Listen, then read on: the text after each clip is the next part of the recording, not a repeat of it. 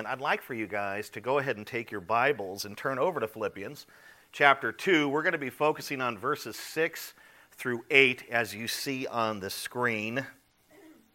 Once more, Philippians chapter 2, verses 6 through 8. I, I need to give you a little context uh, before we actually dive into our text. Um, just a little background here. Uh, in verses 1 through 11, uh, Paul basically he basically lays out a blueprint for Christian unity. That's the whole text, this whole section. It, it's, it's all about Christian unity. Um, it, it's not that the Philippians had disunity in the church, there may have been some of that, um, but the whole text has to do with unity and, and everybody getting along and loving each other and being Christ like and, and doing what we should do. Because, you know, divisiveness in the church is terrible. Um, it ruins our witness to the world and everything else. And so this whole text really deals with Christian unity, which makes it even less about Christmas. Um, in verses 3 through 4, Paul exhorts the Philippians to basically do nothing out of selfish ambition, nothing out of conceit, but to be humble, to humble themselves and, and to count others as more significant than themselves, and, and basically to look after the interests of others, not their own interests. That's a huge exhortation in verses 3 and 4. I think Paul understood that unity in the church can come only from an attitude of genuine humility. The only way that you can really have unity in a church body is that there has to be extraordinary humility there. Everyone has to embody humility, everyone has to be humble. Right? Because if everyone's humble and they don't think highly of themselves, but you have one guy and gal or whatever that's very prideful, they, be, they are disruptive. And they disrupt the unity because they're all about themselves. And so I think Paul understood very clearly, according to the text, that humility is the trademark, and that's something that you have to have. We have to as believers, we have to truly regard others as more important than ourselves. That, that is humility. In verse 5, Paul exhorts the Philippians to have the mind of Christ, who what? Set for us the highest example of humility. The highest example of humility. And in verses 6 through 8, our text, Paul illustrates Christ's humility by describing his condescension. His condescension. What is his condescension? It is how he went from a highly exalted position in heaven to a low, low position as a man, and to an even lower position as a man on a cross. That is essentially what the doctrine of condescension is. It is it is the idea or the truth surrounding Christ stepping down out of glory, leaving behind his riches, his blessings, his glory, you know, um, his praise, his adoration to come down here to save us. And I think that his condescension doesn't just include that, but it, his condescension is seen not just in him stepping down from heaven, leaving aside the heaven's blessings in these things, but in his entire life. His entire life was um, exhibited humiliation and, and culminates at the cross. So his condescension is really from the moment he leaves heaven to the cross, to the cross, to the burial, even. When Christmas time comes around every year, we rightly focus on the birth of Christ, right? That's, that's Christmas. That's what we're supposed to do. But here's the deal we tend to move forward from that point of impact, don't we? We actually value the birth of Christ based on what he did after his birth. All of the value that we ascribe and all of the celebration we ascribe to the birth of Christ is based on what he did after his birth. But who was he before his birth? What did he give up for us? Our value of the birth of Christ must be determined or based not on what he did post birth, but also pre birth, on who he was for all eternity, and on what he laid aside and set aside to come to save us. Does that make sense to you? It makes sense to me. You know, what position did he hold? What did he actually give up to come and save us? And, and the beauty of this text that I've selected, it, it answers these questions. It plainly answers these questions. And, and my prayer and hope is that by the time we're finished, we will all see Christmas and the birth of Christ more holistically, in a broader way, where our view of it isn't based entirely on what he did after his birth, but also on what he did prior to his birth. Makes sense, right? I have entitled this message, The Condescension of Christ, and we are going to look at in this text four downward steps Christ took on our behalf. Let's, uh, let's begin by looking at the first downward step. Number one, Christ was in the form of God but did not count equality with God a thing to be grasped, but emptied himself. We see that in verses 6 through 7a. Now, we must understand that Paul was writing in past tense. He was referring to who Christ was or is prior to his birth. He is referring to who Christ is during his incarnation or time on earth. And, and who does Paul say Christ was and is during those particular moments, prior to his birth and after his birth during his ministry. Who is Christ according to the Word of God here? He, Paul says, was in the form of God. He was in the form of God, which was Paul's way of saying he was God in the past. He was God in the past. You see, we must understand before we even get to the birth of Christ that Christ is the second person of what we call the Holy Trinity. Right? You've got the Father, you've got God the Father, you've got God the Son, that's Christ, the Son of God, and you've got God the Holy Spirit. All three are the same God, and yet all three have distinct roles in our salvation. They serve us differently, but they're the same, and it's, it's a mystery. The Trinity is a mystery. I can't get my mind around that. But it's true. Think in terms of our salvation, how all three members of the Godhead serve us. God the Father, He wrought our salvation. He's the designer, He's the architect. God the Son, Christ, what? Bought our salvation on the cross. And God the Holy Spirit brought this salvation to us. He's the one that brings it to us down from heaven and, and regenerates and remakes our hearts and implants the gifts of faith and repentance. And so, all three members who are all three the same God, yet different in the way they serve us, are involved in our salvation. And, and Paul is just saying, look, Christ was in the form of God before he ever came and during his incarnation. He is God. And Paul is definitely not excluding who Christ is as God now. He's always God. The word was is an interesting word in the Greek. It's huparko, and it denotes the continuance of a previous state or existence. It stresses the essence of a person's nature, that which is absolutely unalterable and unchangeable. Uh, William Barclay called it that part of a person which, in any circumstances, stays the same. And, and so, was does not mean that Christ was God at some point and is no longer God. It means he was continuously. He's never ceased to be God. If you look at it in the Greek, it comes through that way. So, Paul is basically telling us that, that Christ was in the form of God prior to his birth, which means he pre existed, eternal God. Um, he is in the form of God during his incarnation and ministry to us, and he is God now. He is in the form of God now. In other words, he's always been God from eternity past, eternity forward. There's never been a moment where Christ was not God, is what Paul is telling us.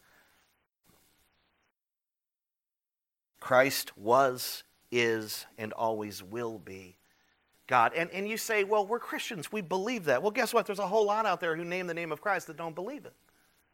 There's a lot of cult groups and they call themselves Christian, and they don't believe that. They believe that Christ came into existence at his birth. They do not believe that he existed prior to his birth. And, and this text here in verses 6 through 7a are telling us he was God before his birth, he was God during, he's God after. He's always been God.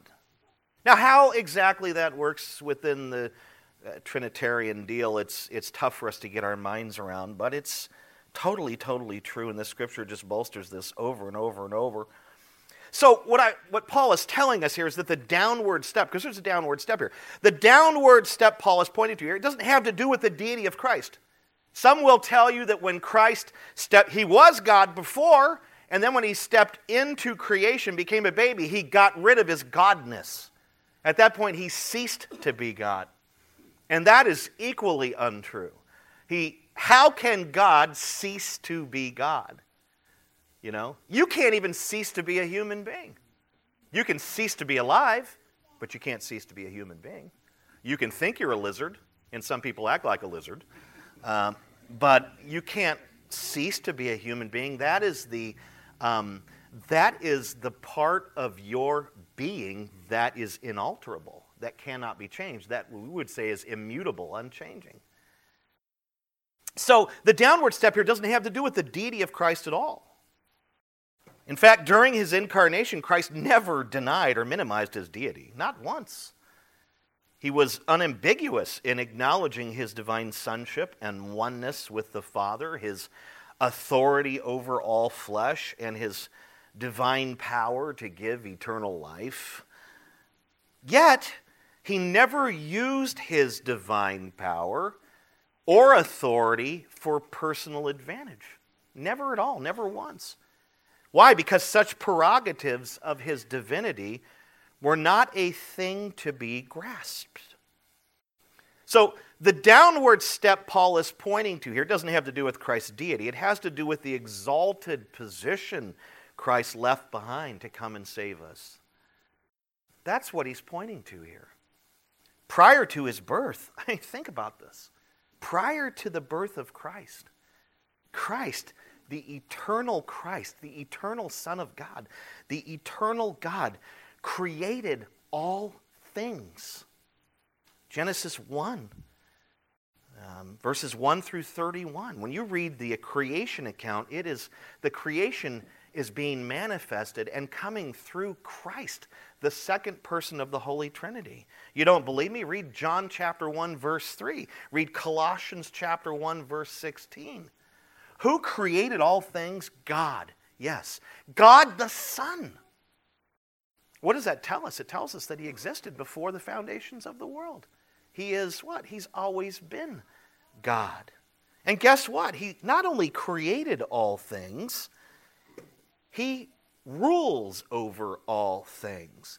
And I think there's a, a misunderstanding, um, even in this text, and, and especially in verse 8, where it talks about, you know, after Jesus completed his ministry, God gave him the name above all names. We need to understand something here. Christ has always had the name that is above all names. Christ wasn't made Lord because of what he did on earth. Christ has always been Lord. He is the eternal Lord. He has ruled and reigned over the creation since it was created, since it came through his blessed fingertips, actually, through his words. He is not only the creator, but he is the Lord over all. So he wasn't appointed to this lordship, he's always been Lord. He is the Lord of the Old Testament. When you see the word Lord, it's a reference to Christ. He is the Lord who walked with Adam and Eve in the garden, Genesis 3 8. He is the Lord who clothed Adam and Eve in animal skins right after they sinned. Genesis 3:21 he clothes them in animal skins as a foreshadow of the righteousness that he will clothe people with through faith. He is the Lord who, who spoke to Moses from the burning bush, the I am. Moses says, Who am I going to tell the Israelites that sent me? Nobody's going to believe me. You tell them, I am sent you. And then we know that there are six or seven I am statements in the book of John that Christ uttered and said, tying himself to the Lord of that burning bush in that encounter. He is the great I am. Christ is the Lord I am. He is. Christ is Lord. He always has been Lord, and He always will be Lord. When He condescended and came to earth, He did not cease to be God. He did not cease to be Lord. He was still the Lord. And now some of you are thinking, well, I've read the Gospels and I've seen the disciples call him Lord and others call him Lord. Why? Because he is the Lord. He was the Lord during his incarnation prior to that, and he is today. And yet, as Lord, when he condescends, when he comes down, he steps off of this throne of eternal glory and adoration and, and worship.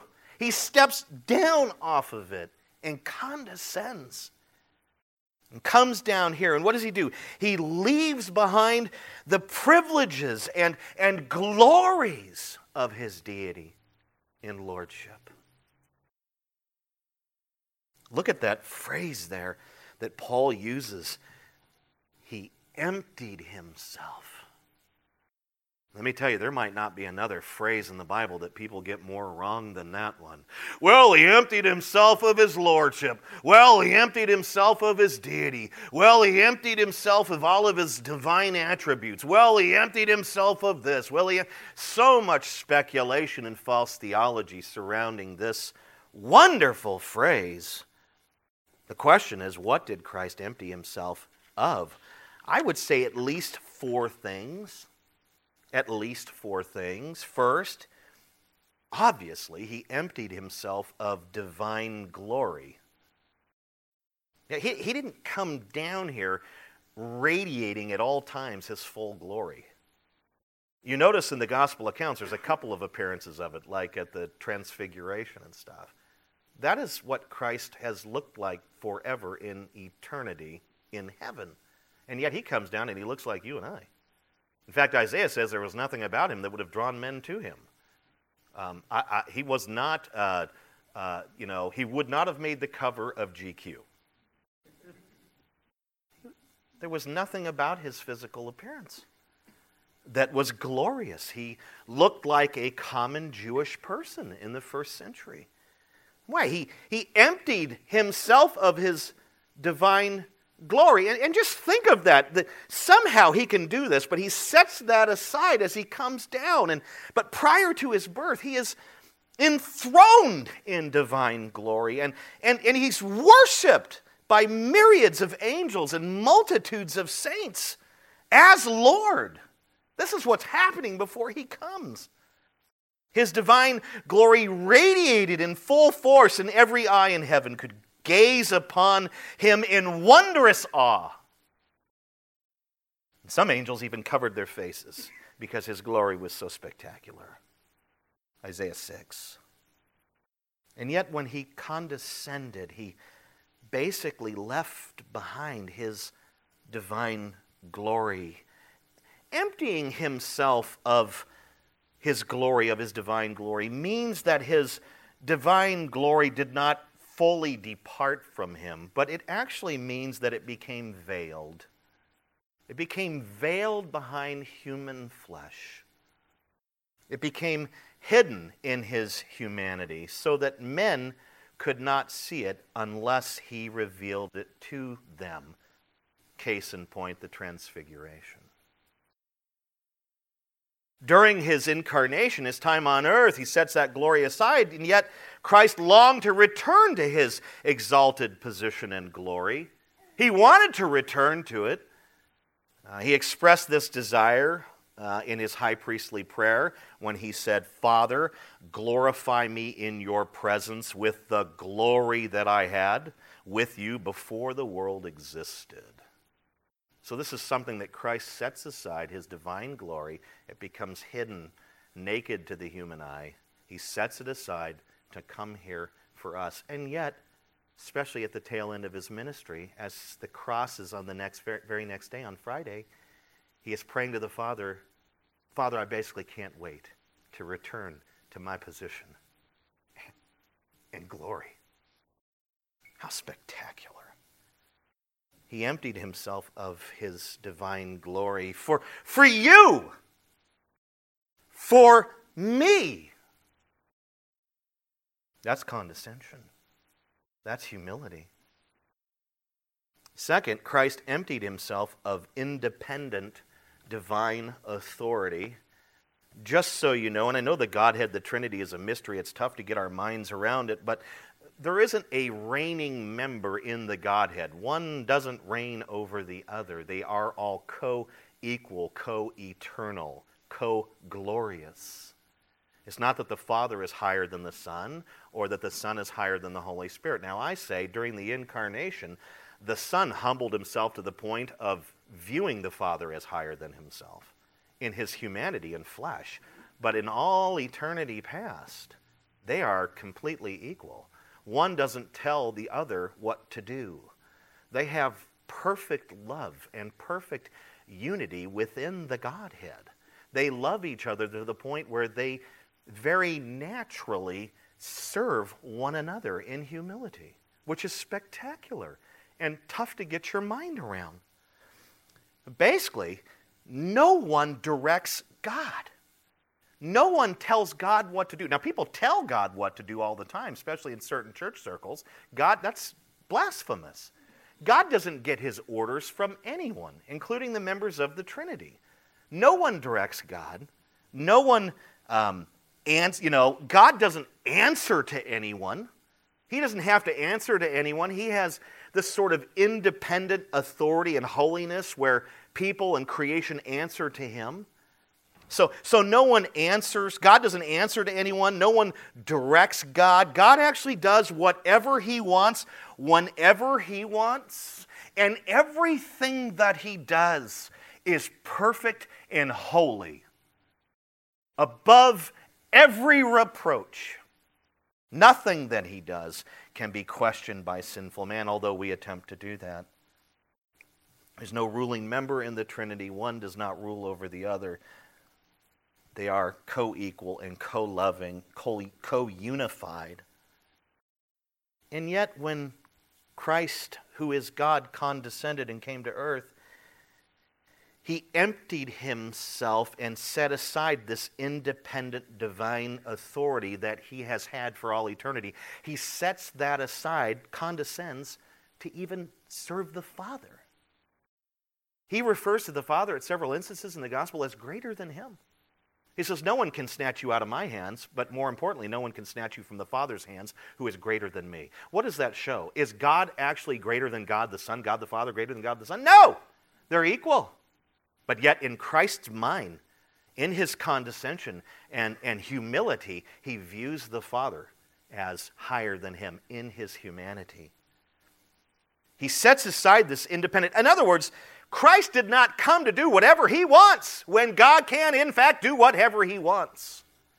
What did Christ say? Uh, in one place in particular, John 6 38, he declared this For I have come down from heaven not to do my own will, but the will of him who sent me. There is the, there is the emptying of his, his, his wonderful independent divine authority. He sets that aside to come. I came to serve the Father. Thirdly, Christ emptied himself of the voluntary exercise of some of his divine attributes. This does not mean that Christ did not have all of his divine attributes intact. Again, Christ is fully God, fully man. As being fully God, he cannot cease to be anything but God and possess all of the attributes that God possesses. And yet, somehow, somehow, Within Christ, there's an emptying of some of the ability of these attributes, at least one that I can think of. Um, one of the divine attributes that seemed to be limited during his incarnation was his omniscience, his all knowledge, right? Because God is omniscient, which means he knows all things. Christ is God, Christ is fully God, Christ is fully man, and yet when he steps down and condescends, he comes there are times where he appears to have full omniscience, full knowledge of, of everything. And there is at least one occasion where we read where it seems that he doesn't have it all, which is very interesting. What am I referring to? When he said that he did not know the hour or the day and the hour of his return, right? The second advent. This is something that Christ told his disciples. Well, when are you going to come back? When are you going to set things right? When are you going to establish your kingdom and do all this stuff? Well, this is something that I do not know. It's something that only the Father knows, is what he said in Matthew 24 36. So there appears to be some kind of supernatural limitation to at least one of his divine attributes. And what would we ascribe that to? His deity? No, because that can't change. We would ascribe that to his humanity. But like I said, there were moments where his omniscience is so clearly seen, like when he fully knew Nathanael, who became a disciple of his. He fully knew him before ever meeting him. John 1, verse 48, which completely blew Nathanael's mind. How do you already know me? I've never even met you. I know you, I created you. You know, there's an example of omniscience. During his incarnation, Christ was fully God, but he clearly did not have full use of some of his divine attributes, and we would say his omniscience because of what he said. But why? How and why? Why does he not have the full use of it? Because of what Paul has told us here. He emptied himself. He emptied himself. So that's the third one. And fourth, Christ emptied himself of heaven's riches. Of heaven's riches. What did Paul say in 1 Corinthians chapter 8 verse 9? He says, "For you know the grace of our Lord Jesus Christ, that though he was rich, yet for your sake he became poor, so that you by his poverty might become rich."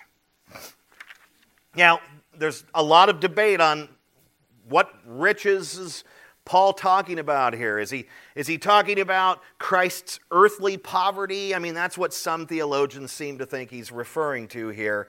And we, we know that Christ was earthly poor, right? Christ himself said, Foxes have dens and, and birds have nests, but the Son of Man, that's him, had no place to rest his head, right? Luke chapter 9, verse 58. Christ was, in a sense, homeless. So he was earthly poor. He was earthly poor. But guess what? That's not what Paul is talking about here. He's not talking about his earthly poverty at all. He's not pointing to that one bit.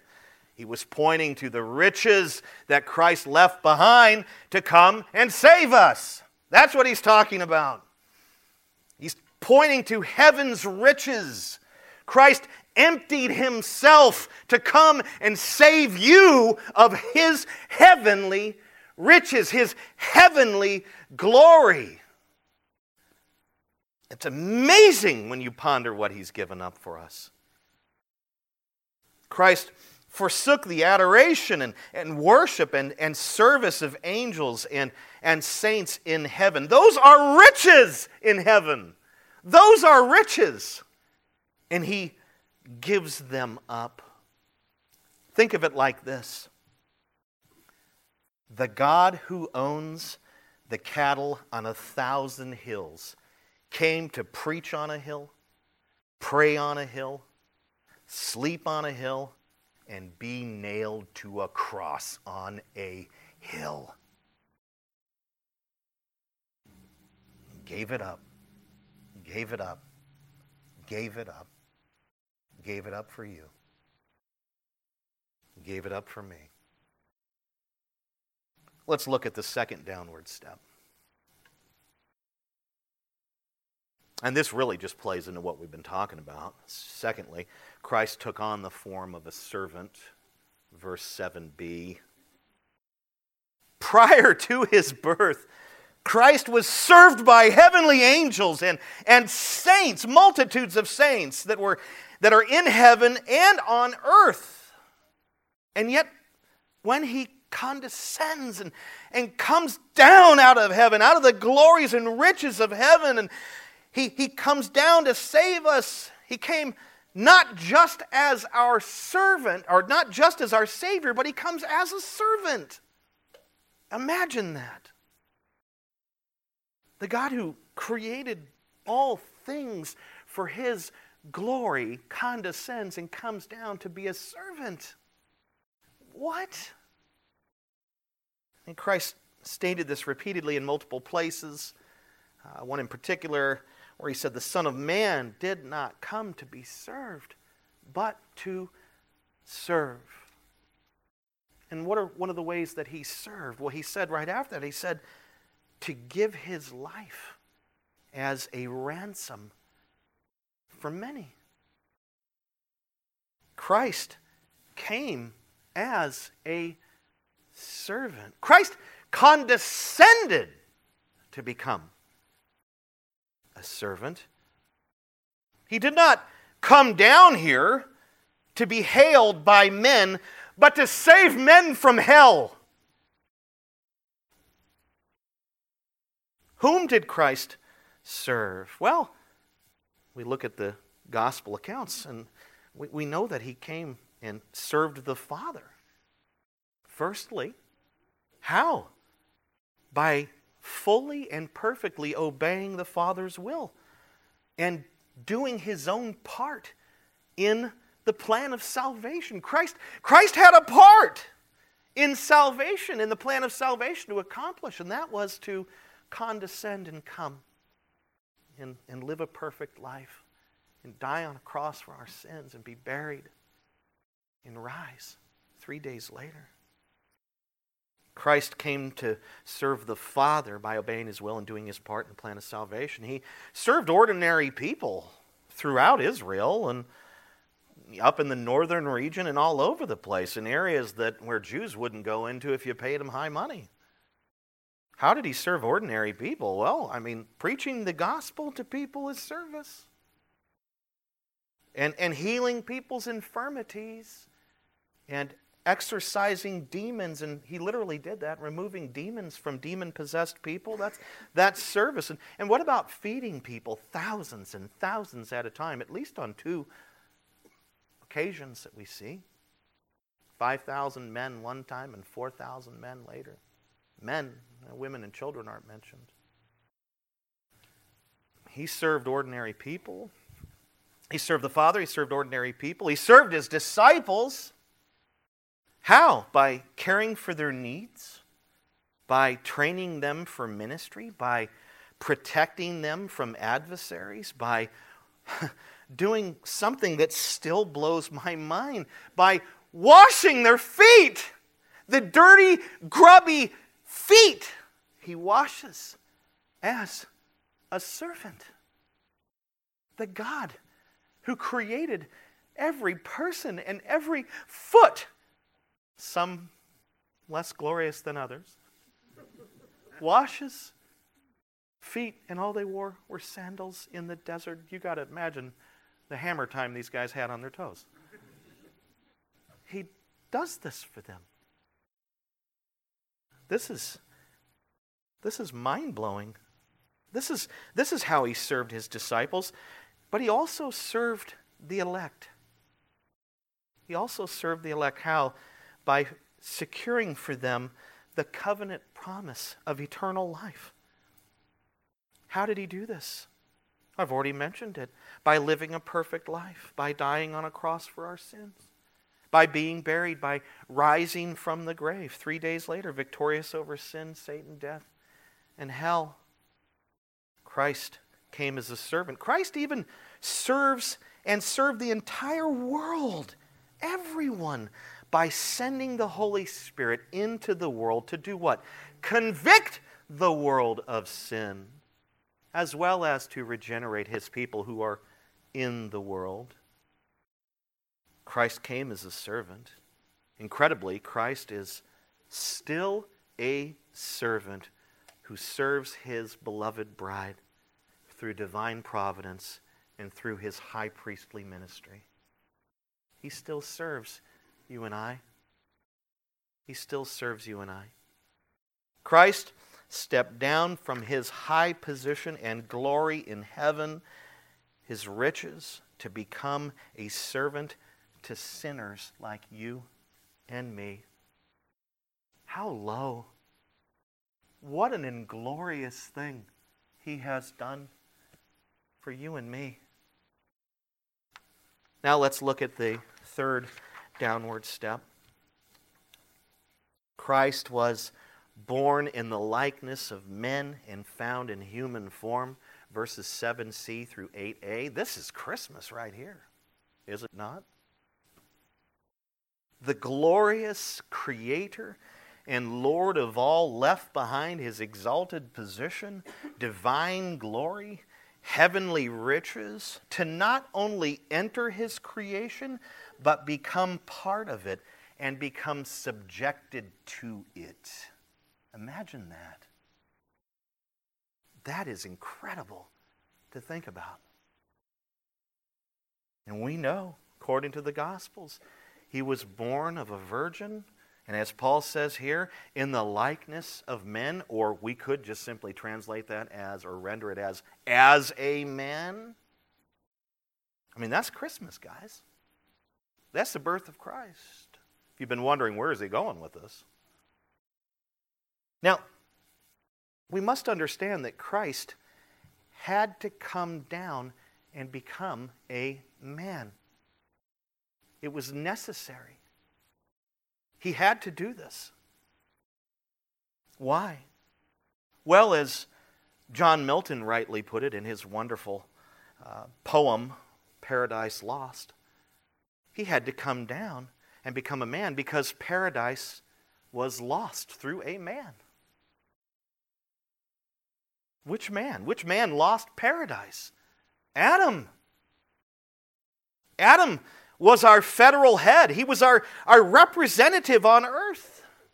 And when he, when he disobeyed God, when he, when he sinned, he, he thrust all of creation into sin, especially his progeny, you and me. We are all sinners because of Adam, as well as by choice. I mean, we love sin. And since man a man brought sin, death, and God's curses into the world. Only a man could undo these things. Does that make sense? Yes. But it couldn't be just any man. When Adam fell, he was a perfect man, so only a perfect man could do the job. And guess what? The trouble is, there hasn't been any perfect men on earth since Adam. All have sinned and fallen short of the glory of God. All, like sheep, have gone astray. No one, not one, seeks after God. Since heaven is the only place in creation where perfect men reside, only heaven could provide what we need. And this is where Christ comes in. Before the foundations of the world, Christ chose to step down. He chose to condescend and become the God man, the second Adam, who would enter our world and undo sin, death, and the curses of God. He is the true and better Adam, who would come to not only restore paradise, but recreate it even better. Becoming a man was a low point within the condescension of Christ.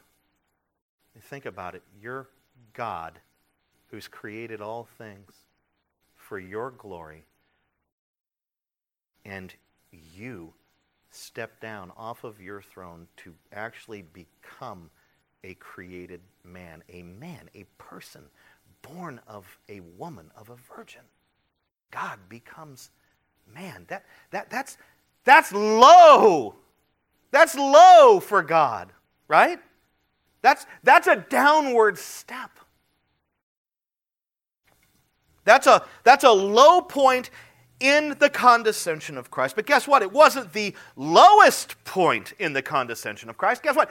He had to go much, much lower to save us lower than just becoming a man, which in my opinion is pretty low. Why? Because I'm a man and I know what it's like to be a man.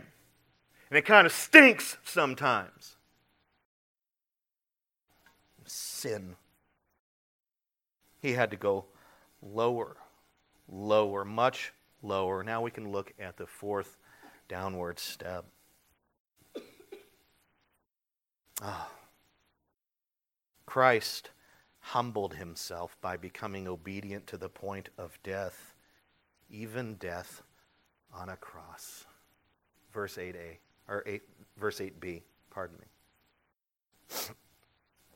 The phrase humbled himself does not refer merely to the inglorious nature of his descent from heaven or to the humiliating circumstances he endured during his incarnation, but to his personal attitude and disposition.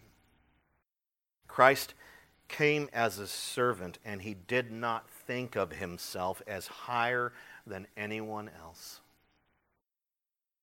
including his adversaries, his enemies. He was never bossy, he was never pushy. And if you read the Gospels and you look at, especially if you read the Gospel of John and how the disciples behaved with him, they wouldn't have been alive if I were the Christ. I would have, like, smite! Peter, pff. I mean, they were, they were terrible. Dull and dense and ignorant and foolish. And I'm not going to let anyone kill you, Jesus. Peter, get behind me, Satan. Oh, sorry. I mean, just, he was never bossy with them, never pushy with anyone. He was always, during his incarnation, always respectful, always submissive. Even during his trial and his punishment and his crucifixion, he humbled himself as if coming down here and condescending and become a man isn't, isn't already a maximum level humility, he humbles himself more by never looking or treating anyone as being lower than himself. And it blows my mind that he does this with his adversaries, his persecutors. Uh, there's a, uh, times where, especially in, in the garden, where he could have easily called down 12 legions of angels to come to his defense. There isn't a military on earth that could handle 12 legions of angels. You could assemble all of the armies of the world with America out in front, and they could not handle 12 legions of angels. And he could have easily called them down for to defend him Matthew 26, 53 even vocalized this, but what does he do? He doesn't do that. He doesn't call them down. Instead, he humbles himself even more in that moment. Think of it, think about this. The one who has all authority in heaven and on earth, the one who judges the nations, humbly allowed himself to be judged and convicted in a kangaroo court and at the stone pavement before the Romans. The one who judges all allowed himself to be judged, and most unfairly. The one who bore and wore the, the crown of heaven humbly allowed himself to be crowned with a crown of razor sharp thorns. The one who justly and righteously doles out divine punishment, humble, humbly allowed himself to be punished with a cat of nine tails, whipped beyond recognition, skin laid open, flesh and bone exposed and torn. The one who holds the keys to death in Hades humbly allowed himself to be sentenced to death. This, this, is, this is his condescension that we're talking about. Just imagine that. The God of life and light, John 1 4, right? Sentenced to death. How low. How inglorious. But it gets lower. There were different types of capital punishment in the first century. There was death by beheading. The guy that, the human author behind the writing of this wonderful epistle, was beheaded, Paul. James, uh, the disciple James, brother of John, was beheaded. Beheading was a, a common form of capital punishment and execution in the first century. Um, actually, death by strangling was as well. Uh, there was death by being cast from a great height, thrown down from a high place. There was death by being buried alive. There's death by drowning. There's death by wild beast, like being thrown to the lions. That was common in the first century, a type of execution. And there was death by crucifixion, which was by far the worst. The condemned was tied to a crossbar and led through town to a particular spot with high visibility, usually up on a hill where everyone could see. The crossbar was then attached to a high pole, and the condemned person would be stripped naked and then nailed to both the crossbar and the pole. And he would be left there in excruciating pain for all to see. Total and absolute humiliation. The point of crucifixion was to torture and humiliate in the most extraordinary way. That's why they devised that ancient way of death. It was just to, to prolong death and suffering and to humiliate. And if you get your head cut off, it's over. In other ways, it's just, I don't know, being torn apart by animals. I can't imagine what that's like. But I would imagine that's pretty quick. But the Romans would deliberately crucify to make a point. And you know who they usually crucified? Those who committed the highest crimes like treason and sedition. And maybe you don't know this or not, but there was a, a balancing act that crucified victims had to play while they were hanging on the cross. If they let their bodies sag, breathing became difficult and suffocation would begin to set in. But if they pushed up with their legs or pulled up with their arms, the nail wounds would begin to radiate more and more pain. And so they were stuck in this cycle of trying to keep themselves into position so they could breathe. But that hurt so bad, they would let go and then they couldn't breathe at all. And so they would be up and down and up and down. And they also had the problem of hunger and thirst since they were not permitted to eat or drink. You know, if you got a, a prison sentence back then, you got three hots and a cot. Wasn't all that great. Thanks for the gruel. But at least you got to eat. At least you got to drink. At least you had shelter. At best, a strong man crucified. At best, a strong man, maybe like James here, or Tom, who's not with us today, it'd last two to three days tops before succumbing to their their injuries in the hot desert sun.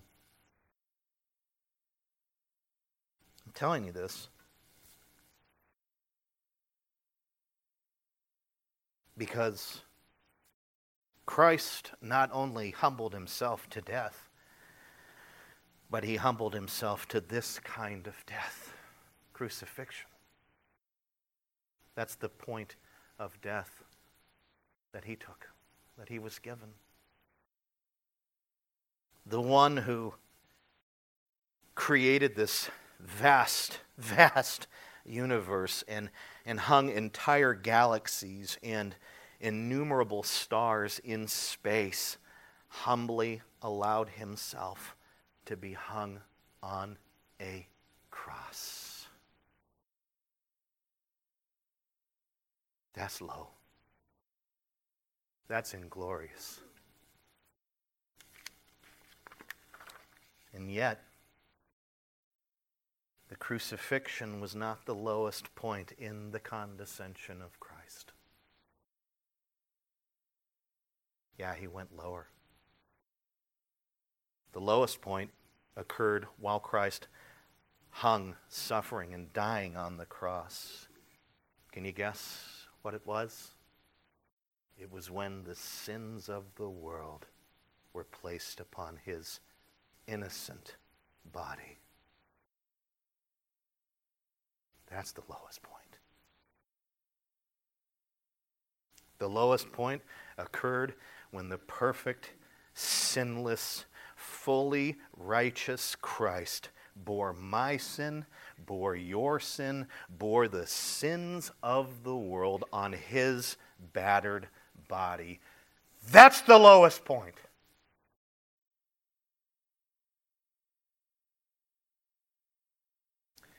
The condescension of Christ can be summarized like this. When Christ left his exalted position in heaven, glory, and left his glory and emptied himself, that was low. When Christ took on the form of a servant, that was lower. When Christ entered his creation and became a man, subjected to, to what men are subjected to, and all of that, that was even lower. And when Christ humbled himself to death, death on a cross, and bore our terrible, terrible sins and died, that was the lowest.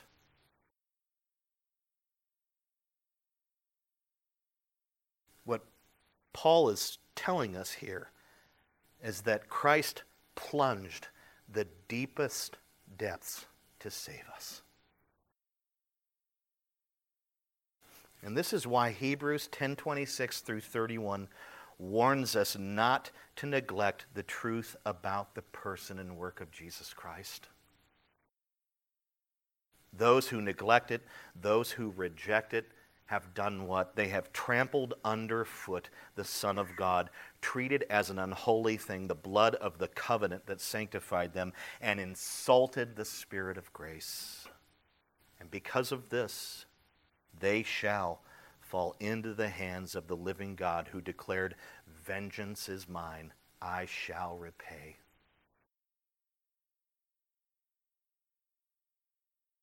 Accept the truth about the person and work of Jesus Christ. Believe the truth about the person and work of Jesus Christ. Trust that he condescended, firstly, and left all of that behind to come down and to live the life that you can't live, a life of perfect obedience. No matter how hard you try, you can't do it. But He did it. Trust that He did that for you.